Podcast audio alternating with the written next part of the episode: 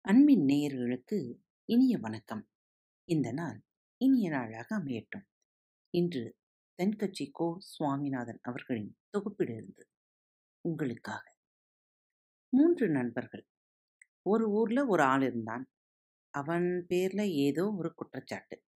அதனாலே அரண்மனையிலிருந்து அழைப்பு வந்தது. உன்னை விசாரிக்க வேண்டியிருக்கு. அதனாலே அரண்மனை விசாரணை மண்டபத்துக்கு வந்து சேர் அப்படிங்கிறது அரண்மனை ஆணை. நம்ம பேர்ல எந்த தப்பும் இல்லையே நாம எந்த தவறும் செய்யலையே அப்படின்னு நினைச்சான். இருந்தாலும் அரசாங்க உத்தரவு அதை அலட்சியம் செய்ய முடியுமா? போய்த்தான் தீரணும். தனியா போறதுக்கு அவனுக்கு தயக்கமா இருந்தது. தன் கூட யாராவது வந்து தனக்காக கொஞ்சம் வாதாடினா தேவலைன்னு நினைச்சான். வக்கீல் மாதிரி ஒருத்தர் தேவைப்பட்டார்.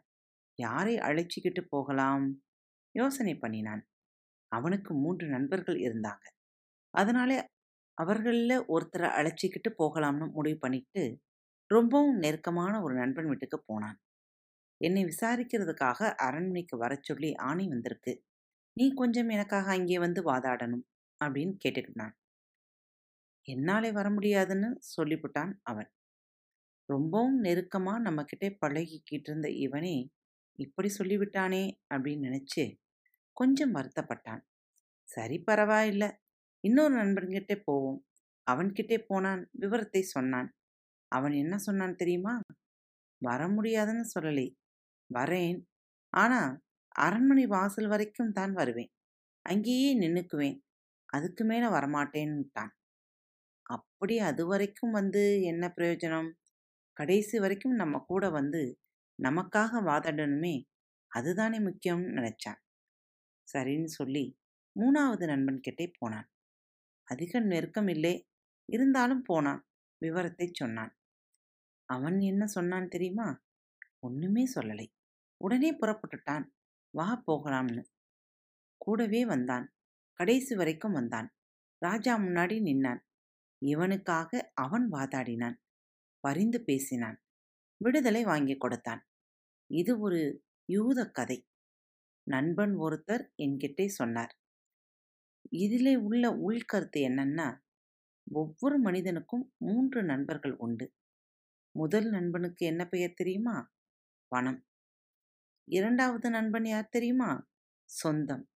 மூன்றாவது நண்பன் அவன் செய்த நற்செயல்கள். கடைசியிலே பணம் கூட வராது. சொந்தம் கல்லறை வரைக்கும் வரும். நற்செயல்கள் தான் கூடவே வரும். அதாவது நமக்கு பின்னாலும் நம்மை பற்றி சொல்லிக்கொண்டே இருக்கும். மனிதன் என்பவன் நல்ல செயல்களை செய்யணுங்கிற கருத்தை வலியுறுத்துறதுக்காக சொல்லப்பட்ட கதைதான் இது. நம் ஆள் ஒருத்தன் ஒரு சிக்கல்ல மாட்டிக்கிட்டான். ஒரு சைக்கிளை திருடியதாக அவன் பேரில் வழக்கு. அந்த நண்பனை தேடி போனான். எனக்கு சாதகமாக சாட்சி சொல்ல வரணும் அப்படின்னு கூப்பிட்டான். அவன் மறுத்துட்டான். இதோ பாருப்பா உனக்கு சாதகமா சாட்சி சொல்ல முடியாத நிலையிலே நான் இருக்கேன். அதுக்கு மூணு காரணங்கள்.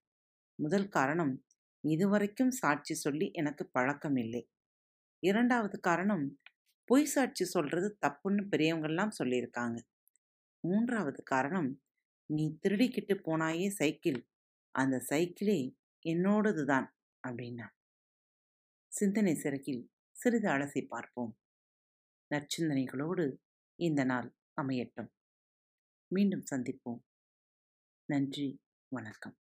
வணக்கம் நேயர்களே. திருக்குறள் வழிகளி பக்கத்தை சப்ஸ்கிரைப் செய்யாதவர்கள் சப்ஸ்கிரைப் செய்து கொள்ளுங்கள். ஃபேவரட் பட்டனை அழுத்த மறக்காதீர்கள். உங்களது கருத்துக்களை மெசேஜ் பாக்ஸில் ரெக்கார்ட் செய்தோ அல்லது இமெயில் முகவரியிலோ தெரிவியுங்கள். மீண்டும் சந்திப்போம். நன்றி வணக்கம்.